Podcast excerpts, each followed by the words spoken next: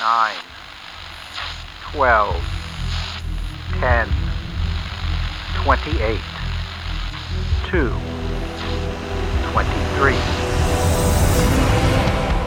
This is Deep State Radio, coming to you direct from our super secret studio in the third sub basement of the Ministry of Snark in Washington, D.C., and from other undisclosed locations across America and around the world.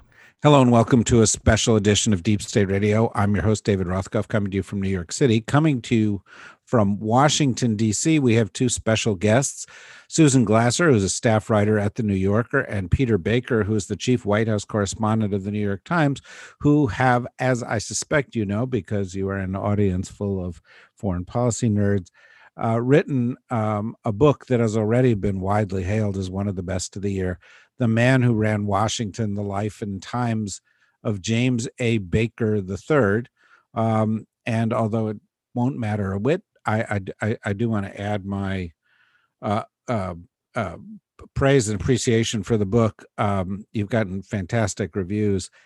I read it obviously from the perspective of being a sort of foreign policy nerd um, eh, which is a warped perspective, I'll admit. But the the the the book to me was incredibly relevant because it was one of those books that, while it uses James Baker as a kind of a lens on an era, reveals what happened as American politics morphed from the old school ways uh, that we read about and and sometimes romanticize to the era of Donald Trump.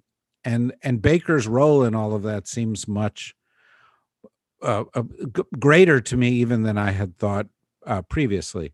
Um, it, was that part of the motivation? I, I, I know you started the book seven years ago, and and that means um, uh, prior to Trump. But as you were working on the book and living through the Trump era, did that resonance uh, strike you guys? Yeah, absolutely, uh, David. Thanks so much for having us on. Uh, you know, we're, uh, I guess, honorary deep staters, uh, having been in Washington long enough to earn that uh, accolade. And really, I think that actually was an impetus. Even in the pre-Trump moment, we saw in Baker's story the possibility to write, you know, a bigger book about Washington and what it was and what it had become. Uh, not in some nostalgic, sepia toned way, but I think with a very real understanding that there have been structural uh, shifts uh, uh as well as shifts in the kind of people who who make up Washington and its politics uh, that have led to the sense that the deals of the 1980s and 1990s were were simply impossible anymore right? That this was a story we saw from the beginning of washington from the end of watergate to the end of the cold war. And part of it was unpacking what is the moment and what is the man and where do they intersect. Um yeah and and and, and i think in some ways and and again this is just the third party reaction of somebody who read it what strikes me is that there were these two moments. Um, there was the moment of the uh, the sort of the last days of um, well, what might be described as the wise men era. You know, the the the, the era described in that book where you had uh, sort of people with Ivy League vintages and and big big groups of connections managing things quietly behind the scenes um, and and and and moved into the scorched earth era. Um, and and that you know you have a, a line in the book that that struck me um, uh, because of course Baker oversaw the um, Bush v. Gore contest, and and and and you have this. Uh, you end a paragraph saying in a subsequent book on the recount, the journalist Roger Simon wrote that the episode showed how far Baker was willing to take the fight. Maybe Al Gore was afraid of scorching the earth, but not Jim Baker. Simon wrote, he would not only scorch it, he would roast it in the fires of righteous indignation. Um, and you know, P- uh, Peter, one of the things that strikes me about that is this this contrast but you know we, we live in you know with the mitch mcconnell republican party the scorched earth republican party um and and it was this old school guy who helped see in that era right yeah i think you could uh, go back and trace a lot of what we see today in you know moments of that era for sure the obviously the recount the 1988 race where you know dukakis is flayed uh, and as a as an unpatriotic, uh, criminal coddling uh, leftist. And I, you know, and that and that's one of the you know hallmarks of Baker's time at the top. The difference was that he could be a knife fighter, would be a knife fighter when it came to electioneering and getting to the place that you get in office. But once he gets into office, he tries to get something done. That the point of being ruthless in a campaign isn't just to be ruthless in a campaign; it is to actually get to the place where you can accomplish something later, right? So, literally a month after the 1988 race, uh, where you know we had Willie Horton and the flag and Pledge of Allegiance, he literally goes to Bob Strauss's apartment. Bob Strauss was the former DNC chairman, and sits down for dinner with Strauss and Jim Wright, the Democratic Speaker of the House, to talk about how can they make a bipartisan uh, solution to the Contra war that has so debilitated Washington for a decade. And that's, I think, what's really changed in the in the time since Baker's uh, period at the top. Yeah, you know, one of the things that strikes me, Susan, is that um, Baker had a level of success as a senior level official that we may never see again. But whether it's serving as chief of staff twice, or um, his his tenure as Secretary of Treasury, his tenure as Secretary of State, other senior jobs as well. Um, and you know, I found, you know, as as as happens, I'm sure you guys go through this too. Periodically, people go, "Well, who is the best Secretary of State? You know, who's the most?" You know, and and and the insiders don't say Kissinger. They don't. They don't. You know, they don't give you the answer that that the the the, the media might they almost always say to me, Baker. Why? Why? What? What was the the magic formula that made Baker stand out? Well, first of all, I have to say, like the idea of a little bit of sheer competence, uh, or you know, even competence being your brand as a high official, uh, is uh, can you imagine? I mean, wouldn't that be nice? you know? uh, so I do think there's, uh, to the extent there is nostalgia that's probably bipartisan at this point for Jim Baker, it definitely revolves around uh, his his his reputation largely earned peter and i found in doing this book for uh, excellence and competence right? Especially in that chief of staff job it's the reason why democrats and republicans look to his model. Uh, when you talk about secretary of state uh, i think there is a strong argument uh, and peter often you know likes to make it for uh, baker over kissinger. It, and it largely revolves around consequentialism, right? It, it revolves around uh, this sort of notion of not just uh, being successful in the day-to-day carrying out of the job or not you know in some kissingerian sense sitting there and you know dreaming up grand openings to china. The, the notion of uh, secretary of state as the ultimate international relations theorist job right? Like obviously jim baker did not have that approach right? He doesn't have uh, uh a well-honed view on the treaty of westphalia. Uh, but what he did was he he met a revolutionary moment uh, with the ability to uh, bring probably unparalleled crisis management skills uh, and a very very strategic sense of what was required. And you know i think it was the pinnacle not only of his career but probably of modern american diplomacy uh, because it showed a level of engagement sophisticated discipline rigor uh, and you know a willingness actually to be uh, bold when the moment required and cautious uh, when uh, it wasn't. It, the creativity of his diplomacy got things done in a way that you know hindsight makes the end of the cold war seem much more inevitable than it was. And i think that especially in the unification of germany uh, and the creation of uh, the first Gulf War coalition as a model, as a very self conscious model for the kind of internationalism uh, that Baker and Bush envisioned as the basis of a post Cold War order. Those two things are extremely significant accomplishments, and they're actually somewhat outliers uh, in a subsequent uh, performance and arguably in a performance before for American diplomacy that really wasn't uh, all that dazzling at times. I would add one more thing, by the way, that he had an opportunity, an advantage that probably no other Secretary of State had, which is to say the friendship that he had with George H.W. Bush was not merely a political alliance of convenience. It was not near, merely a, you know, an alignment of philosophical, uh, you know, ideas. This was a friendship that was born years before Baker had anything to do with politics. This is a friendship that was real and and and and rooted in genuine, uh, profound uh, affection for each other, and that gave Baker a power that a Kissinger and a, and no other Secretary of State that I can think of in modern times anyway had, because people knew and assumed when Baker spoke that he spoke for Bush, that he had a he, he was in fact so close to, ba- to Bush that, that no one could get between them. Whereas with Kissinger and Nixon, you had this, you know, you've written about this, David. I mean, you know, look at all the sucking up on those oh, tapes, the, right? The psychodrama between Kissinger and Nixon, who, you know, it just it's it's it's debilitating, you would think at times. And and and so Baker had an advantage that no other Secretary of State had.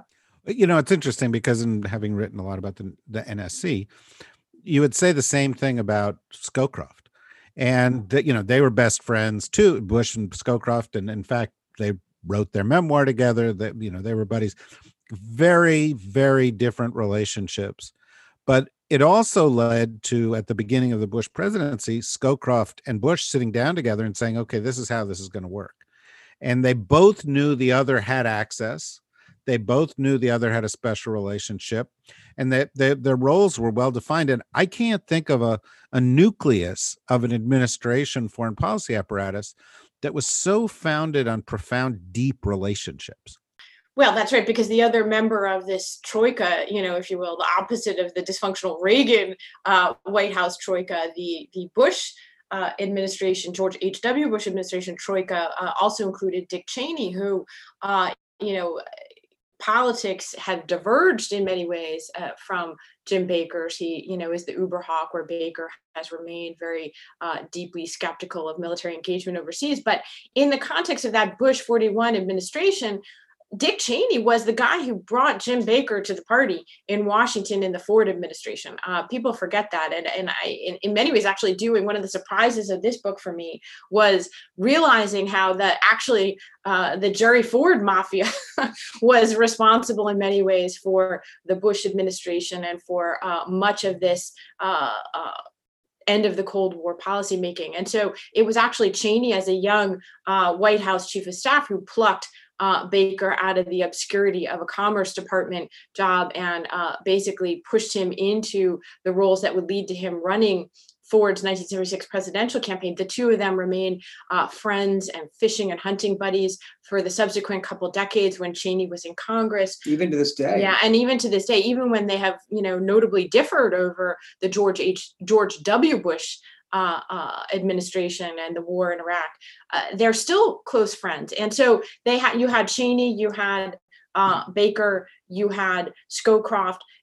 And Bush. And Bush. And Scowcroft was, I think, as you uh, have written, you know, he was acutely conscious of how to manage Baker, understanding that Baker was both a principal in his own right at this point in time, having mastered Washington, but also uh, that he knew there was a, a, certain kind of jealousy unexpressed there, that he was the one day to day close to Bush in the White House. It's really, it is a remarkable and interesting story. Yeah, also, I mean, but the, the, the closeness of Scowcroft and Baker to Bush kept Cheney in check during that administration. And I remember sitting down, I had occasion to have lunch with Cheney when he was Secretary of Defense. And and he was a very different guy. He was, you know, he was focused on how do I run this D- Defense Department? How you know how do I serve this overall agenda? You didn't get this sense of overweening am- ambition. Let me pick up on a couple of other uh, uh, aspects of Baker's character because I think one of the reasons that the book is so rich and so effective is because, like all great biographies, it reveals the complexities and idiosyncrasies of the guy, and it's not a hagiography by any by any stretch of the imagination. But let, let's let's just take a couple, picking up and and maybe I'll direct this to Peter and then another different one to Susan. But obviously, feel free to to respond in in any way you like one of the things that struck me, one of the little scenes that struck me, um, uh, and and you can clarify the, the, the scene exactly, but around the time of the fall of the Soviet Union, Baker was going to go and make a speech, and in the scene he wakes up at four thirty in the morning and he goes, you know, oh my God, we have to add in this brief phrase of of of of modifying language so it doesn't look like we're trying to blow up the entire Soviet Union into you know atomize it, right? And and he calls up Margaret Tutwiler, who's part of this team that he always has with him, and and they they they put it into the speech. And to me, you know, particularly I guess living in the the Trump era, the attention to detail, very lawyerly, um, but also sort of the essence of diplomacy, where where where nuance speaks loudly.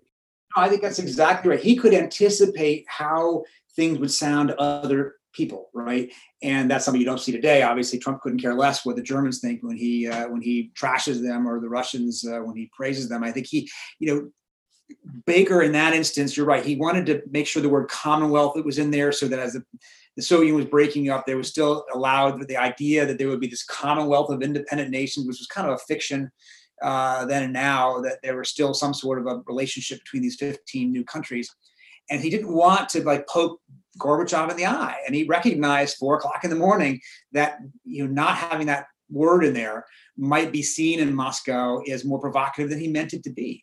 And he understood how the person on the other side of the table operated, how they thought. And that's what I think what made him a good deal maker because he could give that person things that they needed that didn't cost him anything while then extracting what he did need and that was important to him. Yeah, of course, what a what a incident like that reveals is deep knowledge of the subject matter deep knowledge of the various characters involved um, uh, and the ability to think in a nuanced way and all that comes together for competence. And i think you know one of the reasons that the book stands out in the era of trump is it's not just this way it captures the transition to this period um, that that there is this kind of craving you know joe biden's running a campaign based on decency which you know who would have ever thought you know decency was going to be the big selling point of a presidential candidate you know you, you would have thought something else. but but there's also this sort of craving for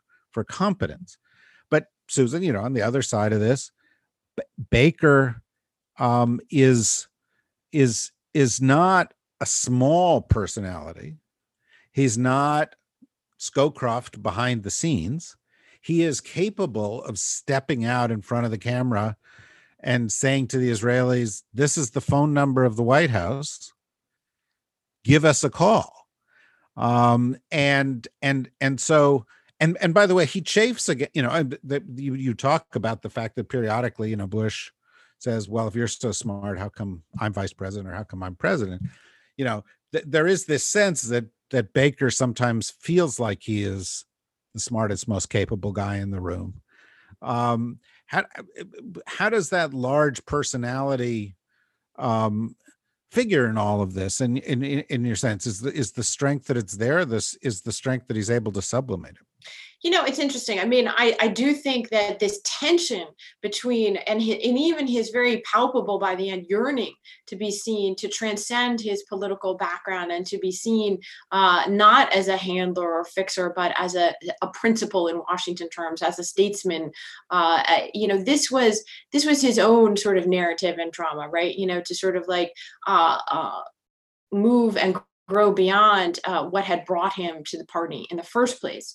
And uh, I do think that, especially in the Bush presidency, you see that most palpably. Uh, you know, he just he doesn't want to go back uh, to running George Bush's campaign in 1992, even when Bush is in huge trouble and uh, you know undone not by uh, the international diplomacy that's been the focus of the presidency, but by the economic decision making and the, the moving of the country into recession and Bush's own perceived indifference to domestic politics. You know, uh, Baker made it very clear uh, that you know he thought they had fucked up.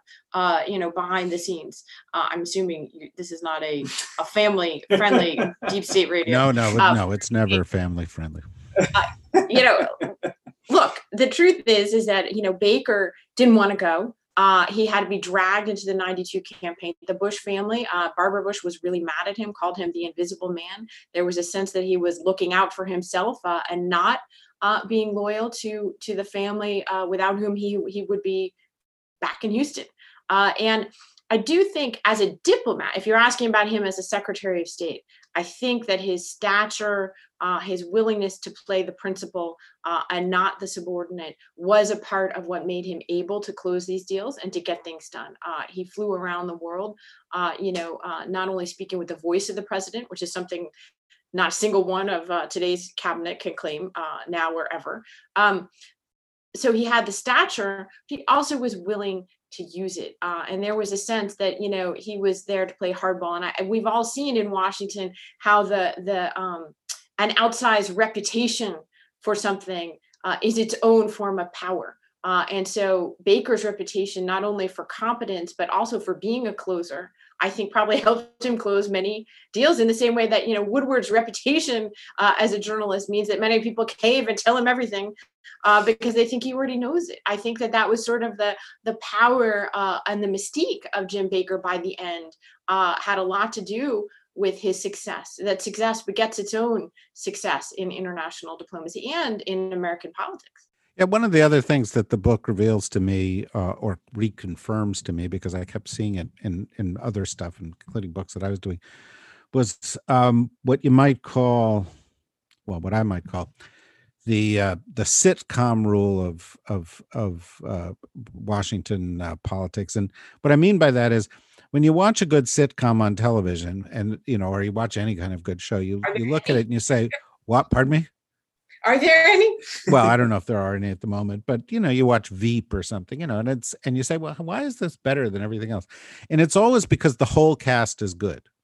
It's not just that there's one person, you know, and you sort of look at it and you say, wow, there's seven great people in it, and I I'd be willing to watch any of those great people. And here is Baker, and I think one of the things that I find idiosyncratic, you know, interesting is that here's Baker, and he's got this great team. You know, he's got um, Bob Zoellick and and and and he's got you know Kimmitt and he's got these other folks that he keeps around him who are themselves often referred to as the best and the brightest, and he knows. You know, it takes a great team in order to produce great results, but he's not that close to them. You know, mm-hmm. he doesn't. He's not buddies with them.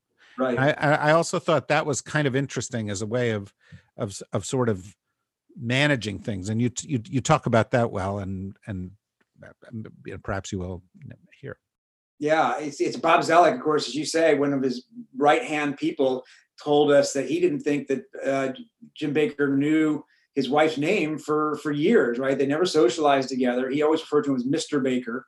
Uh, there was this formality about the man that didn't invite personal emotional connections and yet they're super loyal to him. I mean of course you chronicled so many national security teams. I haven't found anybody doing the research for this book seven years we didn't find that many people who worked for him who knew him closely who was anything other than super loyal and super um, you know committed to to him there could have been there were people who were outside his orbit obviously who were quite critical and quite uh, oppositional but the people who worked for him remain loyal. By the way, how much of a contrast is that, right? Some of Trump's biggest critics are the people who actually work for him because they know what he's like inside the room. Baker did not invite personal connection, but he invited uh, uh, loyalty and commitment, I think. Yeah, and I do think, David, that your observation around the, the excellence of his team as a purposeful strategy for managing these uh, high level, high stress jobs in Washington is something that really stands out. And obviously, it applies far beyond Washington political jobs. Baker has this enormous self confidence and his uh, willingness to hire, you know, to both be an A person and to hire other A uh, people is clearly one of the secrets of his success. You know, he's the opposite of one of those insecure personalities who needs to be the smartest person in the room at all times, who, you know, has to be seen, uh, you know, a la our current leader as this, you know, the, the source of all ideas and expertise. Quite the opposite. He uh, was absolutely willing to call upon policy expertise. You know, we haven't mentioned Dick Darman, but clearly right. Darman was probably the most gifted policy mm-hmm. entrepreneur of his generation, understood how the levers of government work in a way that actually Jim Baker did not. You know, Baker comes in as Reagan's White House chief of staff and is seen as sort of the Washington hand. It's it's kind of amazing and ironic because Baker at this point had like a year at the Commerce Department in the Ford administration, and that's what counted as expertise uh, to the uh, uh, sort of Reagan revolutionaries who were coming in, uh, it speaks to his reputation for competence. But but the point being that it was people like Dick Darman, uh, you know, who really made Baker look good, and he understood and was willing to do whatever it took to to make himself both look good and be successful. And that is something I think if you studied a lot of people, uh, you know, who were flourishing in really big jobs, you would find this common attribute of a willingness to hire, foster, promote uh, uh, individual excellence outside of their own person. Yeah, no, and I have to say, you know, and going to I arrived in Washington in 1993, and you know, you sort of meet people and you go around and and and so forth, and Darman, Zoellick, Kimmitt, you know they were the gold standard you know they you know even even though they were republicans people would say you know the, darman is the most brilliant guy around or you know darman thought that too by the way to some extent but but but you know they were they were kind of extraordinary uh extraordinarily talented people we only have three four minutes left I, I, I guess you know I'd like to bring it back to you know where we are in this era, and you know you begin, I think, if I recall correctly, the book, you know, talking about Trump and Baker considering voting for Trump and Baker saying Trump is crazy and uh, but sort of holding his cards close to his vest in terms of you know would he actually vote for him?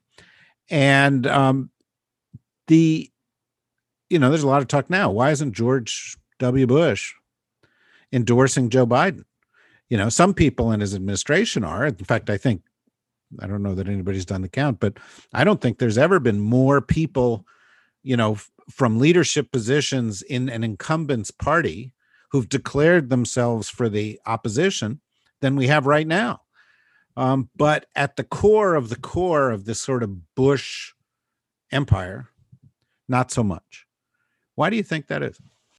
Yeah, it's a great question. It really uh, it's one that we struggle with in some ways over the life of this book. You know, first of all, Bush, I think George W. Bush will not vote for Trump. I think we could say that with some, a, a, certain degree of, of, certainty on it. He may not publicly, he probably won't. He don't, you know, only 10 days left. He won't publicly make that point. But he didn't vote for him last time. I don't see why he would vote for him this time. Uh, it is a mystery on some level why Baker doesn't use the Bush family rejection of Trump to then reject him himself, because he, everybody would understand if Baker said, "Look, my friends, the Bushes, uh, you know, don't don't back Trump, and therefore I'm with I'm with the Bushes. Uh, and yet we we had these five years of conversation with him, watching him wrestle with this issue, wrestle with what to make of Trump. Trump is exactly the anti-Baker in so many ways, both in temperament and seriousness of purpose and character and integrity and politics and policy and all of those things. And yet, uh, as you say, he calls him nuts and, and crazy. And yet, you know, at one point he says us, "Well, I think I could vote for Biden," you know, because in fact the truth is Biden, aside from ideology, is his kind of Washington player, somebody who'd rather have a deal if he could get one, uh, who does care about institutions, and does care about internationalism. And then a couple months later, he says, "No, don't say that. I'm not going to vote for Biden. I, I'm going to stick with my party, even if my party has left me." And that to me has been, and Susan, I think, has been this parable of the modern Republican establishment, right? They, they have a president who uh, ostensibly their leader, they don't like, they don't trust, they don't think is is uh, they don't respect, and yet so many of them have stuck with him. They've they've reconciled themselves to him uh, for whatever reason. I think that Baker represents that. Yeah, if somebody tells you over and over again in answer to the same question we kept asking him, you know, the same answer, you you at some point you have to listen to what he says, right? You know, it, he's telling you who he is and that that, you know, identity as a Republican uh, means something overwhelming to him. I mean, look, if you want to understand why is it that more than 40% of the American people, uh, and, and even possibly a lot more than 40% of the American people are going to vote for Donald Trump, you know, 10 days from now, uh, despite 220,000 dead Americans, a massive economic recession, uh, you know, being manifestly, you know, unfit for office according to many of the people who work most closely with him this is the answer. You know, this is the answer. It still doesn't really make sense, but it's the answer. Well, I, you know, I think the great success of this book, and it's a great journalistic success. It's a beautifully written book. Um, it is, to use the word that's used about the best biographies, you know, it's magisterial book. But to me, what is great about it is it illustrates everything in Baker's story that is different from this era. And it illustrates every step that got us to this era because it was Baker who made Reagan and the Reagan Revolution, you know, successful to some degree, and that led in a variety of different ways, um, uh, from who it elevated to things like, you know, you know, getting rid of the fairness doctrine and so forth, to where we are today. It was Baker who was involved in the Willie Horton and the sort of that kind of politics. Baker at Bush v. Gore. Um, on Baker's team on Bush v. Gore, we have uh, now Chief Justice Roberts, Kavanaugh, and Amy Coney Barrett. Um, so you know they, you know he he has some sort of authorship over this kind of uh, corrupted court that we've got here. Um, and so he's both. He's a paradox. He's a very rich lens. Um, and I think that's why everybody should read it. And of course, our audience of, you know, sort of 10, tens of thousands of deep state nerds out there. Um, this is their cup of tea. This they they will go, they will sit and they immerse themselves in it. I strongly recommend them to go out and get it. If they haven't, I congratulate you guys on a spectacular achievement. Uh, and on all the other good work you're doing. So keep that up, and uh, hopefully we'll talk to you again after the dust has settled, and if we still have a democracy in a couple of months. Um, but uh, thank you, Peter. Yeah, well, I'm not, but thank you, Peter. Thank you, Susan, and congratulations again. And everybody else, we've got from now through the election multiple new special um, episodes. We did a great one yesterday with Jim Clapper and Tim Weiner and Laura Rosenberger on Russian influence on the elections. We've got one later today that we're doing with uh, Miles Taylor and uh, Olivia Troye, and, and you know, looking at people who've left the administration. Uh, great one next week on on on on election threats and management, in addition to our regular stuff. So go to the dsrnetwork.com, download the episodes, uh, stay stay in touch, and if I didn't say it once, I'll say it again. Buy the man who ran Washington. Thanks very much. Bye bye.